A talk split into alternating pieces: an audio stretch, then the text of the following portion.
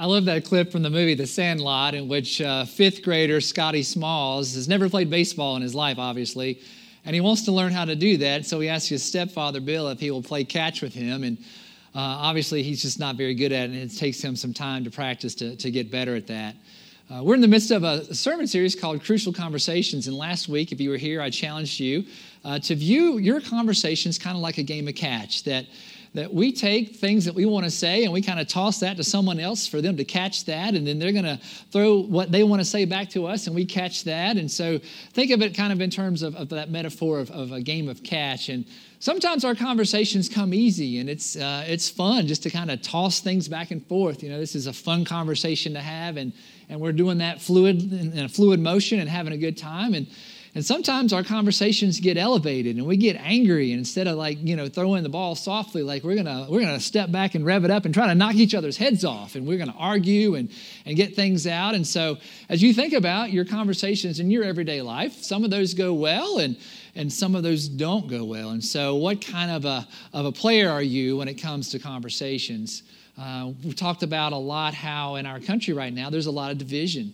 Uh, there are a lot of people who disagree on, on a lot of things, and, and instead of talking to each other in a friendly, nice way, that we're trying to win at all costs, and we're yelling at each other, screaming at each other, we're, we're avoiding conversations. And so, uh, as followers of Jesus, we think that there's a better way to be in dialogue with one another. And so, we're spending some time looking at the Bible and looking at some advice from the world just about how to have crucial conversations. And, and by crucial conversation, I mean this a, a conversation moves from casual to crucial when three things happen right? It moves from casual to crucial when three things happen. And one of those is that the stakes are very high, that we're invested in what we're talking about, and, and we care a lot about that. So uh, there's, a, there's an attachment to what we're talking about. Second thing is that opinions vary we think differently than the people that we're talking to about this, this, this uh, conversation that the stakes are so incredibly high. And the third thing is that we have strong emotions involved. Right? We, we are, we're passionate about this and we're not going to give up very easily and we want to get our points across. And so when the stakes are high, when opinions vary, and when emotions are strong, the conversation shifts from casual to crucial. Now here's the trick. Here's the hard part is the more crucial a conversation becomes, the less capable we feel of having that conversation. Right? The more crucial the conversation becomes, the less capable we feel usually of having that conversation. And so a lot of times we'll dodge the conversation and we won't let it come out, you know, in, in, in conversation with each other. And, and we'll, we'll talk badly about the person that we need to have the conversation with behind their backs, or we'll ask someone else to go tell them and be a messenger and kind of triangulate them into the conversation that they don't need to be a part of. Sometimes we'll just try to sabotage the other person passive aggressively because we don't have the courage to have the conversation.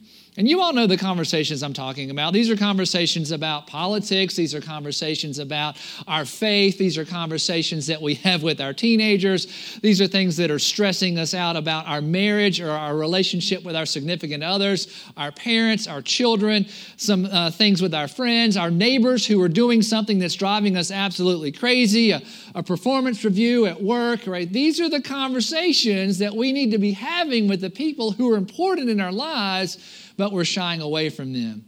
And so we've been thinking about how do we begin to have these conversations because it's so important for us to do that. We've got to figure out a way in America to talk civilly with each other and, and, have these crucial conversations to make our country a better place, to make South Park a better place, to make our families better.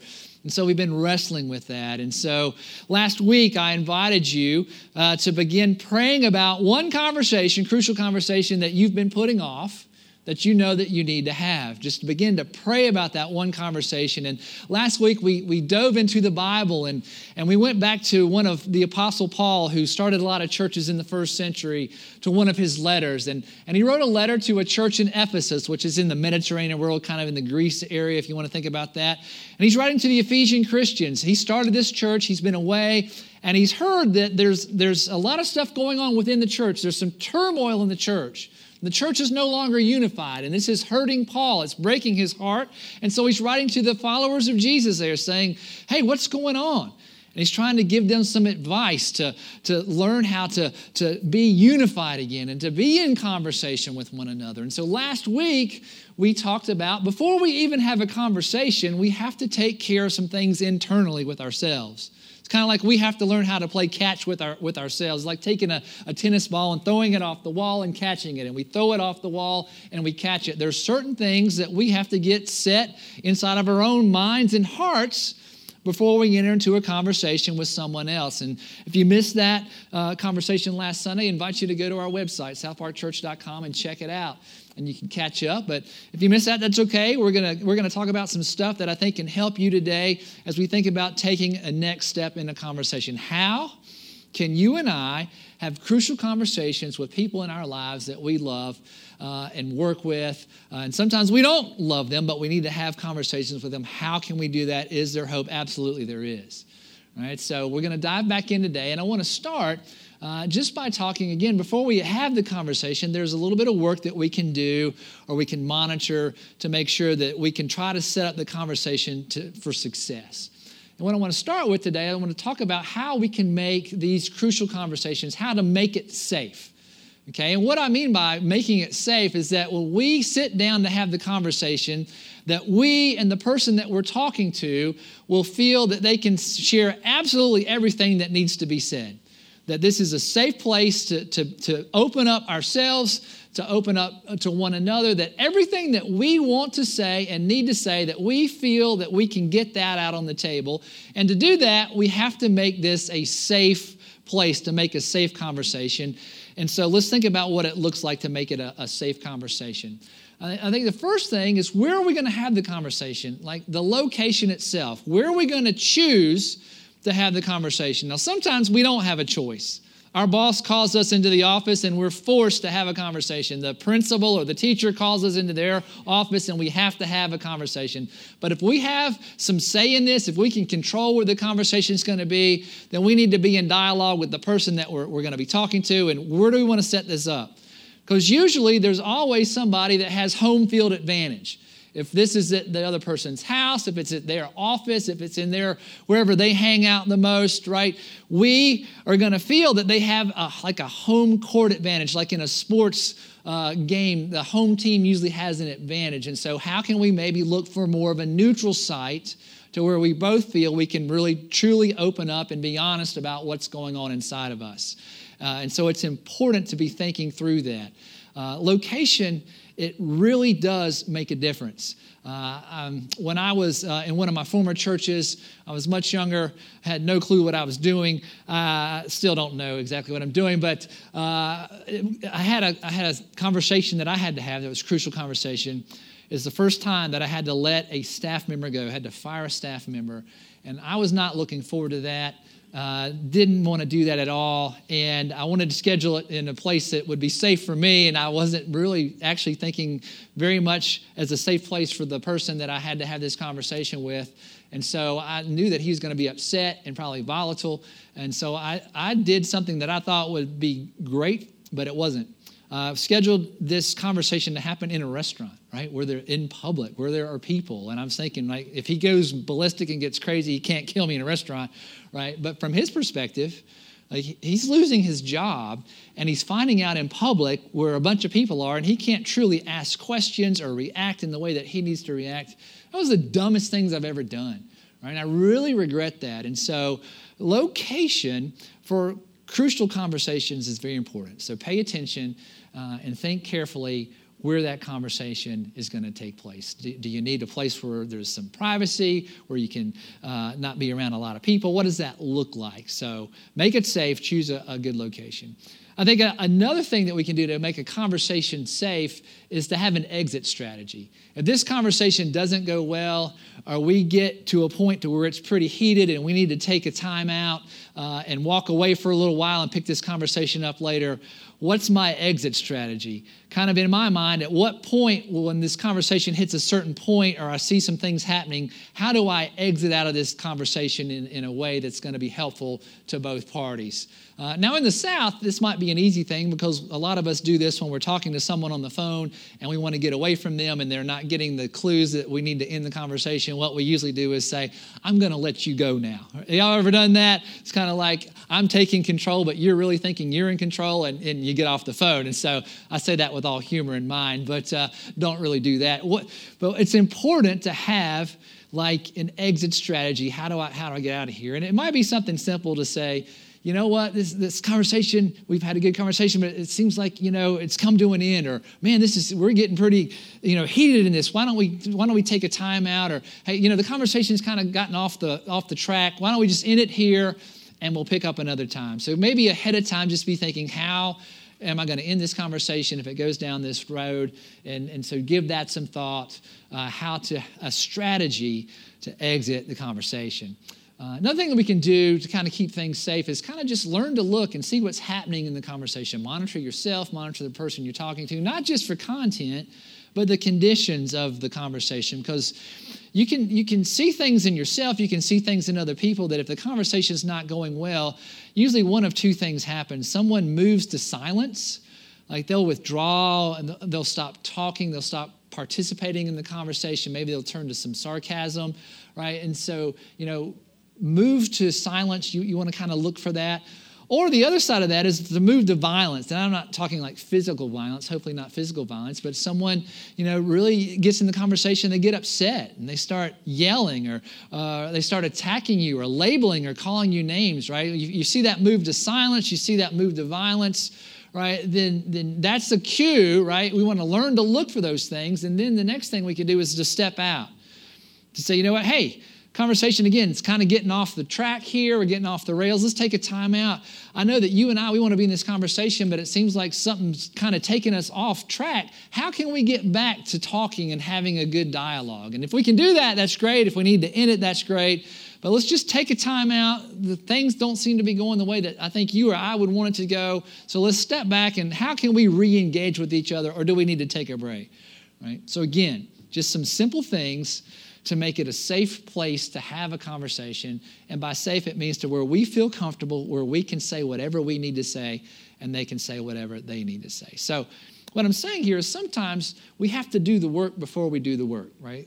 The work of the conversation, we have to do some preparation ahead of that. We talked about that last week with Paul, talked a little bit about that with safety. Well, let's say we've got all that stuff ready to go, right? How do we now engage in those tough, crucial conversations. I want to go back to the Bible, I want to go back to Paul, first century. He's writing to the Ephesians, writing to these Christian brothers and sisters. There's disunity in the church. Paul says, We got to get past this. Let me give you some advice.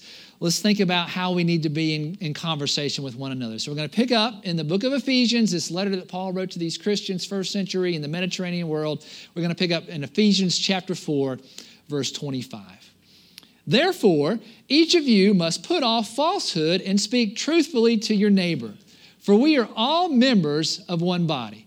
Right? So Paul says we're all in this together, right? Need to put off falsehood, kind of do that kind of work that we talked about last week. And I love this. Speak truthfully to your neighbor. Elsewhere in Scripture, it says to speak the truth in love. So when we're ready to speak to the person that we're talking to, we want to be honest with them. We want to get out the things that we need to say. We want to, we want to share that with them in a loving way, right? Speak truthfully to one another, speak in honesty. One thing that I found that helps me in conversations, crucial conversations, any conversation, especially a, a, crucial conversation that's emotionally charged, stakes are high, opinions vary. When I'm sharing the truth from my perspective, I think it helps to use I and me statements to say, you know, this is how I see it. This is how I'm feeling. You know, it, it appears to me that this is happening between us. So I'm stating things from my perspective, from my opinion, and that's much different than saying, You make me so angry, or What is wrong with you? Right? You, you, are you a moron? Right? When we, when we turn it to the you statements, what do we do? We put someone on the defensive. Right? And so when we speak with I statements, we speak from our hearts, our truth, in love. I think that's a, a, better way of being in dialogue with someone. And I think another thing that's going on here is as we're speaking, we also have to be really careful to be listening to the person that we're talking to. Right? Maybe even before we open our mouths, maybe the first thing we do is ask the other person to go first, that we seek first to understand right? Seek first to understand where the other person is coming from. I don't know about you, but a lot of times I come into a conversation and I think I know exactly what they're thinking, what they're going to say, and I've already, you know, put their stuff out on the table and I don't have a clue as to what they're going to say. And so maybe the best thing to do is to seek first to understand and then to respond with the I statements respond with our truth in love and, and, begin the conversation that way. Now, I don't want to dive too much into these, these two things, listening to people and then, you know, speaking what God has put in our heart to speak, because next Sunday, Pastor Lindsay's going to close out the series, and she's going to do an amazing job with that. And, and she's going to talk a lot about what it means to listen to people. She's going to talk about what it means to, to speak, you know, our truth to someone else. And I don't want to steal her thunder, but it's in the scripture today, and, and we want to start with that. But what I really feel led by God to focus on today are the next two verses that Paul writes, because I think this is so crucial in the crucial conversation. Let's see what Paul says next in verses 26 and 27. In your anger, do not sin. It's okay to be angry, it's okay to have emotions, but when you have emotions, don't sin. Don't do something wrong stemming from your emotions, especially as you're talking to someone that you're in a conversation with. In your anger, do not sin. Do not let the sun go down while you're still angry, and do not give the devil a foothold. Okay, so Paul's saying in these conversations, you're going to be emotional, right? Emotions are running strong. Right? The stakes are high, opinions do vary, and it's okay to have emotions. It's okay to be upset, it's okay to be angry, it's okay to be excited, it's okay to want to get your point across. But when you have those emotions, you have to keep them in check. You, you can't let your emotions cause you to do harm to the other person, either through your words or through your actions. And so Paul's saying, keep your emotions in check. He says, because if, if you give your emotions just the smallest amount of space, right? If you give the devil just the smallest amount of space, right, then the devil's going to take everything. Right? If you give the devil a foothold to say, hey, you're angry, you should lash out about that, you should let them know exactly what you're saying, go for it, right? If you, if you give the devil a foothold, he's going to take the stronghold. He's going to turn it into a stronghold, right? Just imagine that someone is a solicitor, they come to your door, they ring the doorbell, you don't want to see them, you close the door, they stick the foot in, right? You, you, you, and just give me five minutes, just want to talk to you five minutes, right? If we give the devil any amount of space, then he's going to take it all.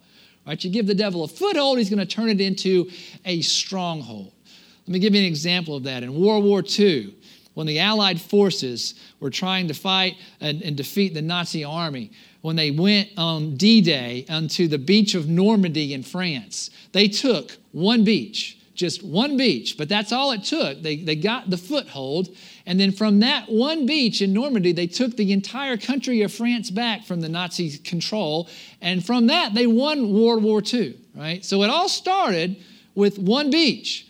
One foothold became a stronghold, and it turned the entire war, right? If we let the devil into our hearts and we let the devil twist up our emotions and we just light into someone else, right? Then the devil wins the day, right? Now, now, this is important because what Paul's doing here is he's saying we're not just having a conversation with someone, that this is a spiritual thing. We're followers of Christ, and we also recognize that in the world there are real forces of evil that exist, right? There is a devil, there's, there's an angel that rebelled against God, and, and, and the devil and the evil forces in the world, I know for some of us that kind of spooky and freaks us out, right? But it's real. And, and when you see people who are arguing out of anger, right, in families or friendships or at work or at school or on politics on television, or, or we see all this kind of stuff happening, right, then that is spiritual warfare right? Because the devil and the forces of evil, they are plotting against us. They want to infiltrate our relationships. They want to sabotage our, our discussions. They want us to fight with our spouses. They want us to fight with our parents. They want us to fight with our children, with our teachers, and with the people that we work with, our colleagues and our bosses and those that we employ. And they want to stir stuff up in churches, right? They want gossip to happen. They want bad talk behind backs to happen. They don't want any honest conversation to happen in love. And when we fall for that trap, right, then the devil is somewhere just grinning, saying, I, I, I've got them. I'm winning, right? when we turn on the television and we see how our politicians are acting, when, when we go into classrooms, when we go to our own homes and, and we lose it and we let those emotions just run rampant and we do violence through our words or, or we sabotage one another or we go behind each other's backs and the devil's just grinning somewhere, right? And our relationships are suffering. And God says, That's not what I want.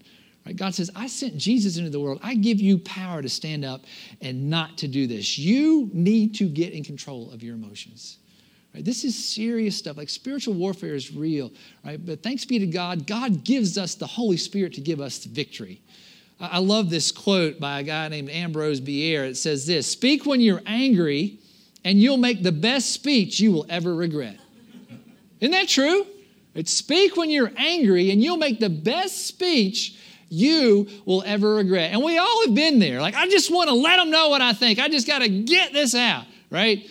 When I was in divinity school studying to be a pastor, it was my second year in divinity school, and uh, I lived in an apartment in Cambridge, Massachusetts, right outside of Boston, and I lived with two other uh, guys that were in divinity school as well. And uh, this was back in the day before cell phones, okay? And so we had like one house phone in our apartment, and so if we wanted to talk to, you know, boyfriend, girlfriend, we want to talk to our families. Uh, my family still lived in North Carolina.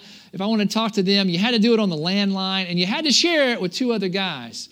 That was also the advent when the internet just first had started out and we were just getting online with email and, and surfing the web. And to get online with internet, you had to do it through the phone. And so you had to plug in your modem and it goes da ding, da ding, da ding, and do all this kind of stuff. And so when you're on the internet, uh, then no one else could call anybody and talk to them. And so Every Sunday afternoon, my parents would give me a call from North Carolina. They'd ask me how's school going, how you know how's church going, how, how's everything going. I'd ask them vice versa, and so it was standard time. My roommates knew my parents would call, and you know we had to develop a system of when everybody used the phone and all that.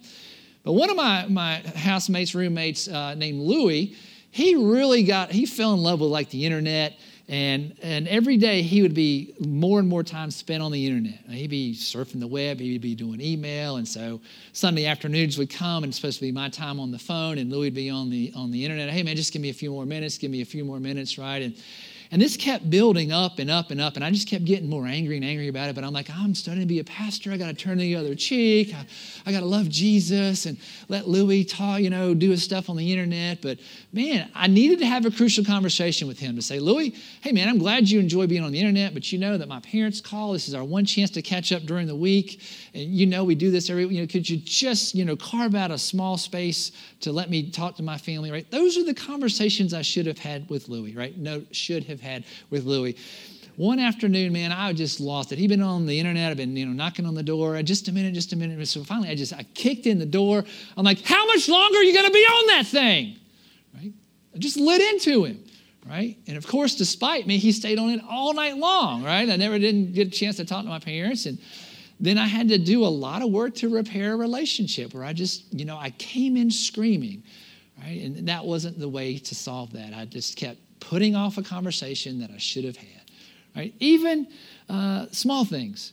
I was, I was, home with my family this week. I was sitting on the couch with my seven-year-old son, and we're just kind of hanging out, kind of you know, cuddling around and watching TV. When he, my seven-year-old turns to me and he looks at me, he's like, "Dad, when did you start growing a beard on your ear?" Daddy's getting old. He's getting ear hair. Go get the clippers, you know. Like, I wanted to just like scream like my insecurities, right? I just had to calm down and, and, and not lose it like that, right? Right? There's so many moments where we just want to lose it, right? And it's okay to be angry. It's okay to be emotional. It's okay to be storing these things up, but, but we've got to find a way when we're angry, when we're emotional, to keep it under control and not to sin, not to give the devil a foothold because it will ruin a relationship. It will ruin a conversation if we don't know how to deal with these things correctly. And uh, I love this guy named Dr. Edwin Friedman. He's deceased now, but he did a lot of work talking about how uh, churches and businesses are kind of like family systems. And, and he talks a lot about this, about keeping control of your emotions. And he talks about what's called self differentiation. We've got this for you up on the screen here. And what that simply means is that we have the capacity to separate ourselves from the emotional processes that are going on.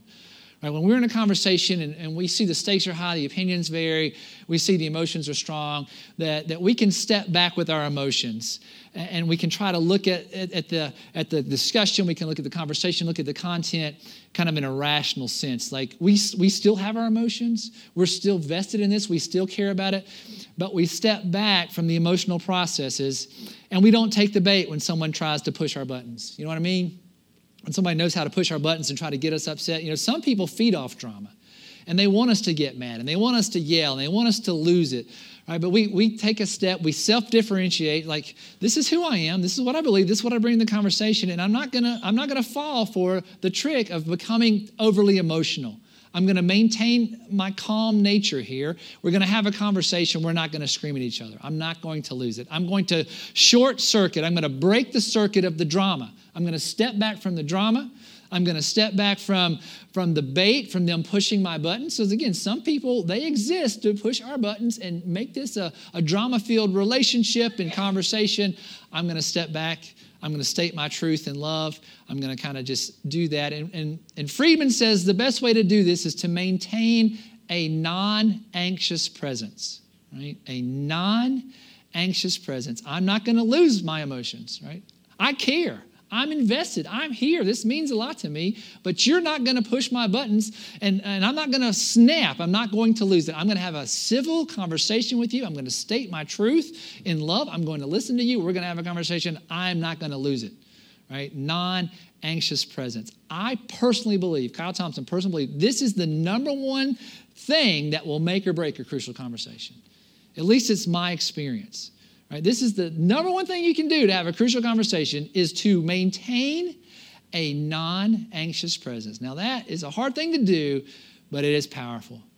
Right? Pastor Lindsay and Kevin were, you know, talking about the new campus that we're building, and we're super excited about that. And we're looking at the pictures, and we've been working on this for seven years, and we're so excited, building a mixed-use development with the church in the middle of that, so that we can love South Park and introduce people to Jesus right? We want to be in the middle of a community where we can introduce people to Jesus, and that's a huge vision. And, and to get here across seven years, we, have had a lot of meetings. We've had a lot of town hall meetings where we talk about should we do this? What's it going to be like? And you might imagine when you talk about tearing down your church building of 50 years, that there have been a lot of heated emotions involved in that, and rightly so right? Understandably so. When you, when you tear down a building where people have been married and baptized and raised in the faith and where we've had funerals to say goodbye to people, right? There's some strong emotional attachments, right? We're the sanctuary where we find the sanctuary for a rest from the rest of the world. Right? There's lots of emotions, and some of those meetings were emotionally charged, and people spoke from their hearts and their emotions, and, and that is understandable.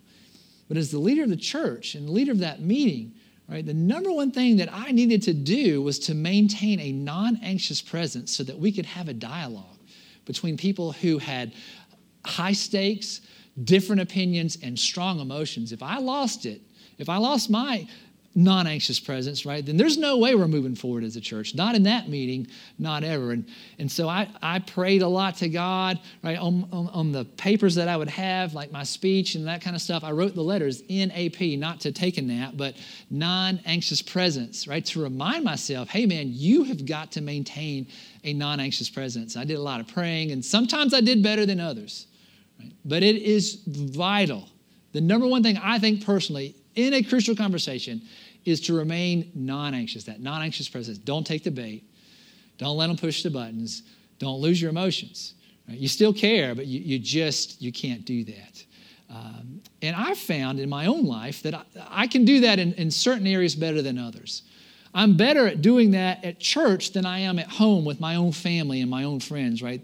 That's sometimes where I get into trouble, where I lose my temper and, and I lose that non anxious presence and I do harm to my children. I do harm to my wife, right? Because I, I do it better at work than I do at home. And, and some, some of us do that. We can do it at, at work all day and at home we're miserable at it. And some of us, it's the opposite. We can do it all day at home, but when we get to work, we just fall apart. Or, maybe it's with our friends, we're different, right? So it, it is a struggle, right? It's a struggle, but it is crucial. Non anxious presence, don't sin in your anger, right? This is vitally important, right? So what? So, what's the point? What's the big idea? What does Paul really want us to walk away with today? What's God saying to us through scripture? What, what are you saying, Pastor Kyle? What's the one thing I really need to focus on and remember? This is what I'm going to say. Right? Limit the devil's exposure, right? Limit the devil's exposure into your life by keeping your composure. Right? Limit the devil's exposure by keeping your composure. Remember, the devil is on attack. And when we fight with our families, when we fight with our friends, when we have terrible uh, conversations uh, and sabotaging stuff going on at work or at school, when we see what's happening on the news with our politicians, right? The devil like, is, is smiling, thinking, I am winning the game. Evil is triumphing, right? Fight with each other, spin it, right? Get mad, all this. Limit the devil's exposure. Limit the devil's exposure by keeping your composure, right? How do we do that? How do we keep our composure? I would say there's two things that I found that work for me, and that's pray and practice, right? Pray and practice. Like, I have to do a lot of prayer. God, I can't do this on my own. I'm ready to lose it, right? Show me a way to channel my emotions somewhere else, Lord, so when I have this conversation, you help me maintain my non anxious presence, right? I asked you last week to begin praying about the conversation you need to have. Keep praying about that conversation. The other thing to do is to practice, right? The little boy at the beginning with the, the video clip from the Sandlot wanted to learn how to be a baseball player. He was terrible. He couldn't even catch a ball or throw a ball. But what did he do? He practiced and he practiced and he practiced and he got better at it. So here's what I invite you to do this week. Last week we started praying about a conversation we needed to have right? The application this week, your homework, if you, if you choose to run with this, is this. I invite you to begin rehearsing your crucial conversation. Who are you going to talk to? Pray about that. Begin to rehearse what you're going to say. Say it out loud. Talk to the mirror. Talk to one of your friends, one of your uh, family members. Have them role play the conversation. Have them try to push your buttons, right? Practice, right? Begin to practice your conversation right? I, I, work at home because we don't have a, a, a church office while we're building the new campus, so I have a home office. And I do this at home all the time, and I'm talking, and my wife Laura walked by. She's like, "You're talking to me? No. you're talking to yourself? Yes. Okay. right? She just she gets used to it, right? Practice these conversations, right? That's that's something we need to pray and practice, pray and practice, right? You know, to limit the devil's exposure, right? We've got to we've got to grab hold and, and, and keep our composure. Limit the devil's exposure by keeping your composure, right? Pray and practice, pray and practice, pray and practice. It works. It absolutely works. I had to have a crucial conversation with one of the church leaders here in our church, at South Park Church recently. Uh, great guy on our leadership team, does awesome things, and uh, love him to death. Eight years of knowing him, serving God together, and uh, had to have a conversation, and it wasn't one that either one of us was looking forward to. We disagreed about something. Uh, it was about a ministry that we both care a lot about. The stakes were high. We had different opinions about what's going on in this ministry area, and we both had strong emotions about that. And so I called him up and I said, You know, I think we really need to talk. He said, Okay, let's do that. So we set a, a neutral side to meet, right? We want to keep it safe, that sort of thing. And when I have these kind of things pop up, like it, it, just drives me crazy in my gut. I just I feel sick about it, and I want to get it over with as soon as possible. And but we couldn't meet for a couple of days, and so I'm just like you know agonizing over this. I'm praying about it. I'm you know I'm rehearsing it. I'm kind of practicing it and all that kind of stuff. And so we get to the conversation, and you know I, I try to listen to him, and he's graceful and listening to me. I'm telling the truth from my perspective. And long story short, we went back and forth, and really what had happened was there was a lot of misunderstanding of what was going on we were able to, to, to come to terms and, and we were okay. Uh, and at the end of that, we were just like, whew, we're glad we did that. And then we talked about it, said, you know, man, I was just so anxious. He's like, me too. It's like, why are we so anxious? We're friends, we're brothers in Christ. And, you know, we made this into a way bigger deal than it should have been. And, and so we just, we were relieved and we were laughing. And I just tell you this to say that there's hope. Right? There's hope. If you have to have these crucial conversations, there's absolutely hope that you can do this and it's going to turn out well. I've also been in conversations where we've come together just like that, and, and in the conversation, there's been no way for us to agree. And so at the end of the conversation, we just had to agree to disagree. We did it in a non anxious way, and we both again said, Whew, we don't see eye to eye. We care about each other. We're going to continue to be in a relationship on this subject. We're just going to have to agree to disagree. That is also a win, right? but it's the way that we conduct the conversations. And I just want to say to you that there is absolute hope that you can have the crucial conversation that you need to have. Right? So continue to pray about the conversation, the number one crucial conversation you need to have, right? Limit the devil's exposure by you know, practicing to, to maintain your uh, composure, right? All that kind of stuff, and begin to practice, begin to practice, begin to practice, right? Because we want to smack the devil right in the face.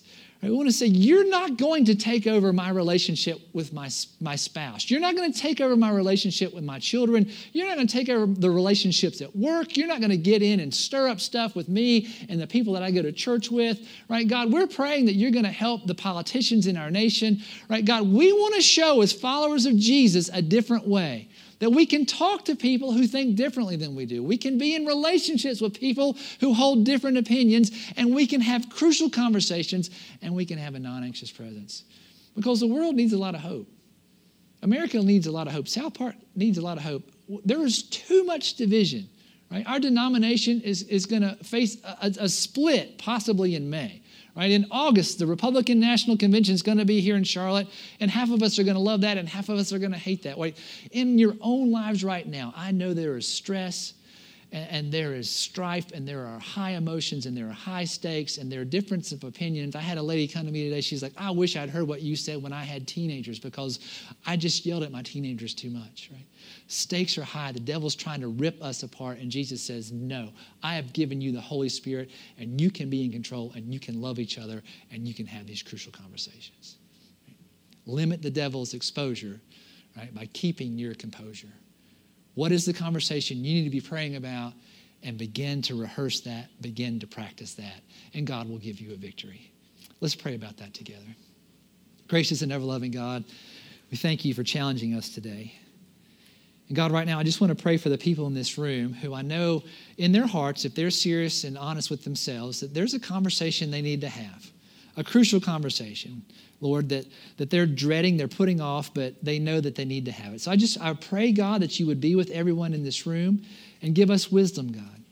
Help us to, to, to have the courage to begin to, to make these steps towards a crucial conversation. God, I pray for the people that we need to talk to that we would see them as human beings who have their own emotions and their own anxieties, and, and that God, that they're human beings, that they're children of God as well. Lord, we, we pray for them in their hearts right now.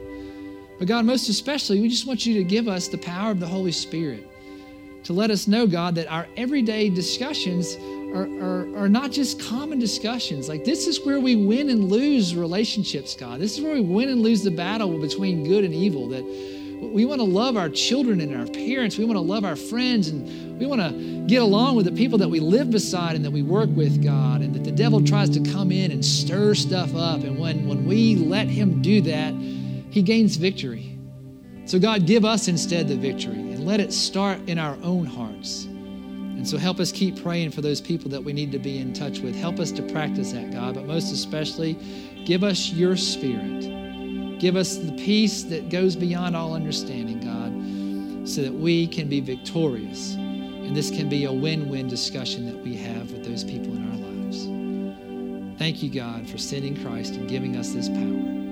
It's in your name that we pray.